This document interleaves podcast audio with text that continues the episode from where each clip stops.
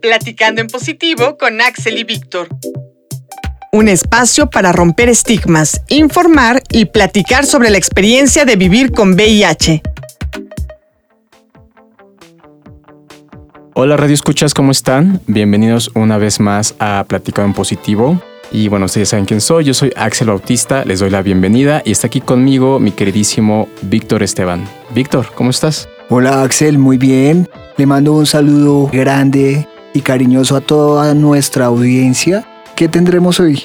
El tema de hoy es el VIH, una epidemia de diferentes realidades y diferentes rostros. Para eso tenemos un invitado muy reconocido en el mundo del VIH. Él es el doctor Carlos Magis, es médico, maestro y doctor en salud pública. En 1988 tengo entendido que ingresó a la Dirección General de Epidemiología y de 1990 hasta el 2000 fuiste director del Instituto de Investigación de Sencida. Sí, la biografía es larga. He estado en el primero en epidemiología, luego en el CONACIDA, luego cambiamos de nombre a Sencida. Una buena parte de mi tiempo en el CONACIDA Sencida fue director de investigación. Después estuve como coordinador de investigación en la Condesa, tres años, y en 2013 regresé a Sencida por otros seis años como director de atención integral y ahora estoy como profesor en la Facultad de Medicina de la UNAM. Pues doctor, bienvenido.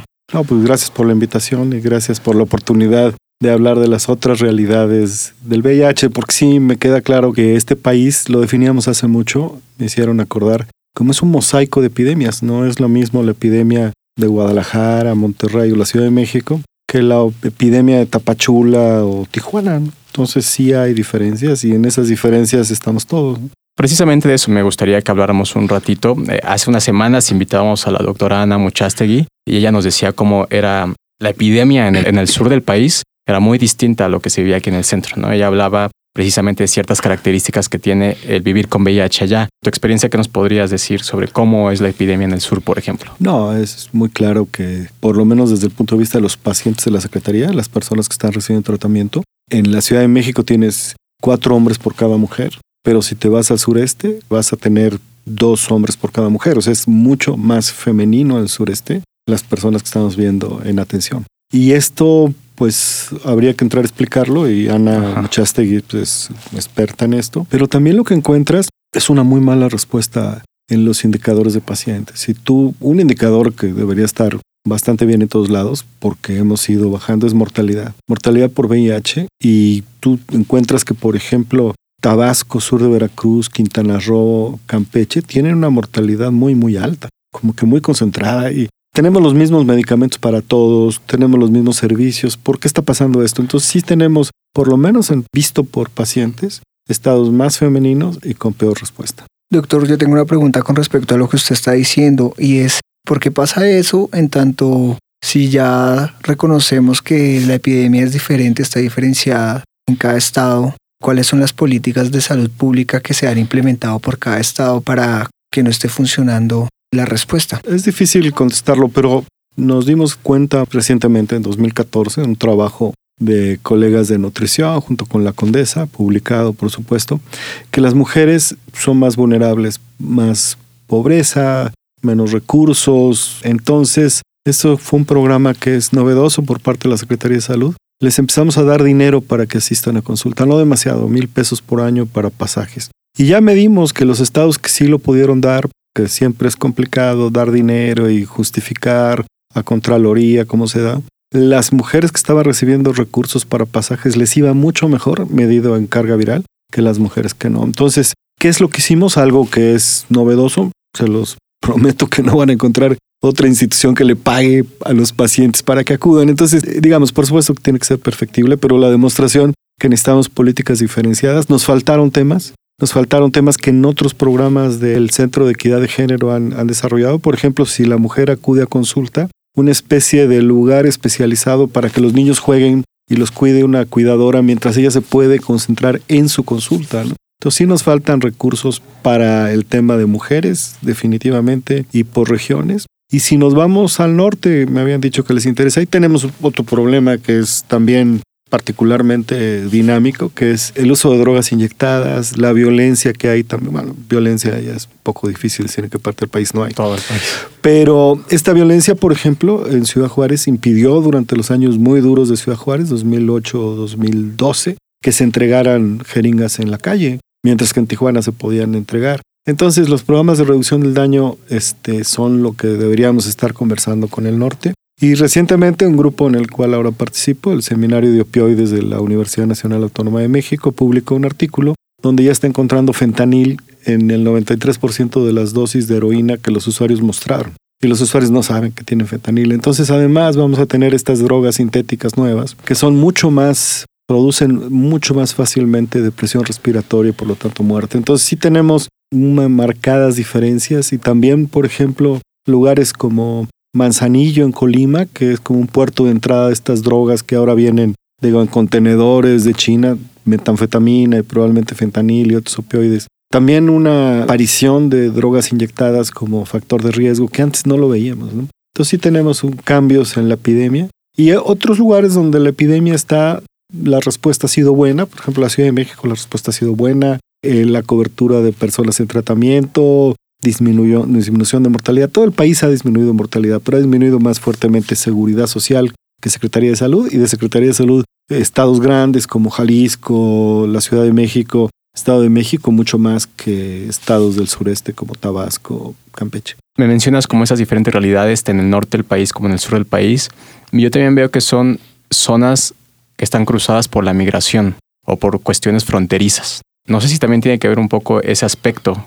La migración la hemos, no voy a decir trabajado mucho, pues sí la hemos trabajado. Desde Sencida trabajamos la migración de cinco estados, Zacatecas, Jalisco, Guanajuato, Michoacán, hacia el norte y medíamos qué pasaba en California. Y colegas del Instituto Nacional de Salud Pública, toda una línea que empezó con Mario Brofman, René Leiva, César Infante, han trabajado mucho en migración de Centroamérica hacia México y luego de México hacia arriba. ¿Y qué es lo que tenemos? Pues tenemos muchas vulnerabilidades acumuladas. Ser migrante en este país se ha convertido para muchos en un infierno, una respuesta muy violenta al pasar por México, mucha violencia física, mucha violencia sexual para los migrantes y también este una percepción que están viniendo, originalmente pensábamos, y creo que sigue siendo la realidad, que zonas de, sobre todo Honduras o El Salvador, que la prevalencia de VIH es más alta.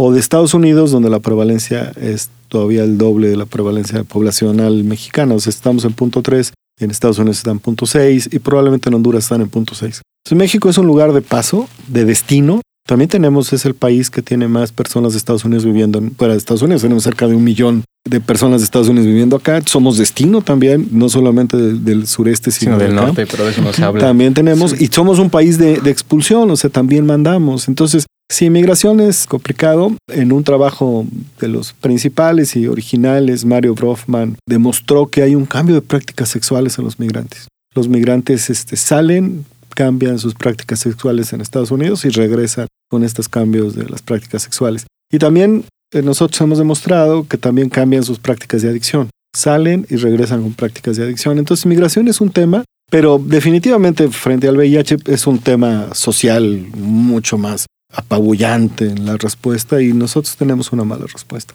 Cuando usted dice que tenemos una mala respuesta, entonces usted que es una de las personas en este país con más experiencia en la respuesta al VIH, ¿qué nos toca hacer? ¿Para dónde vamos tanto como mexicanos en la respuesta? ¿Qué nos toca hacer? ¿Dónde nos toca trabajar? Antes de esta charla usted me estaba diciendo que lo de la normalización del VIH, o sea, ¿qué es lo que nos toca atender ahora? ¿Y qué nos corresponde atender a nosotros como mexicanos en términos de Latinoamérica y a los latinoamericanos como latinoamericanos? Primero pensar al, al, VIH como un problema también de derechos humanos. No podemos abordar poblaciones de migrantes o nacionales sin pelear muy fuerte contra estigma y discriminación. Si no hacemos eso, pues las mujeres trans no van a ir a nuestras clínicas, las personas que viven con VIH y usan drogas no van a ir a nuestras clínicas, inmigrantes, hombres y mujeres tampoco van a llegar. Entonces, definitivamente tenemos que insistir y seguir insistiendo en, no me gusta la palabra lucha porque parece muy bélico el asunto, pero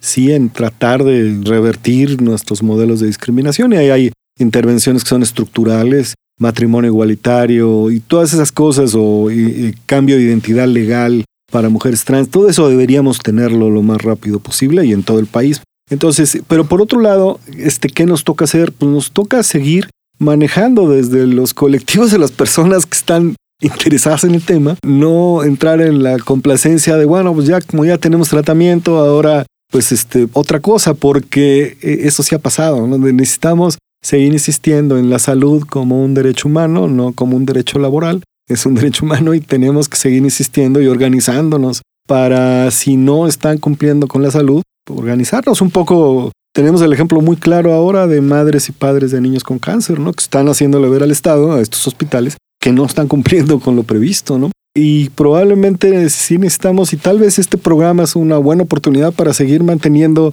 una discusión sobre el VIH, porque corremos siempre el riesgo de ser tapados. Ahora todos vamos a estar hablando de coronavirus y de esa infección o de otros temas y, los, y no tenemos resuelto temas que ya traíamos. Usted tiene toda la razón, tenemos que seguir trabajando en la respuesta al VIH y nos tenemos que organizar. Qué bueno que tienen este espacio y tenemos que seguir hablando en la radio, en las redes sociales y tenemos que seguir hablando de esto. Pues muchas gracias doctor por haber venido a este episodio, la verdad yo estoy muy agradecido y muy contento con su participación aquí. A todos nuestros escuchas, muchas gracias por escucharnos. Recuerden escucharnos todos los miércoles a las 8.15 de la noche. No olviden seguirnos en arroba platica en positivo en Instagram y estar al pendiente de los siguientes episodios. Y también nos pueden seguir por el fanpage de Facebook. Chao, parceros y parceras. Hasta la próxima.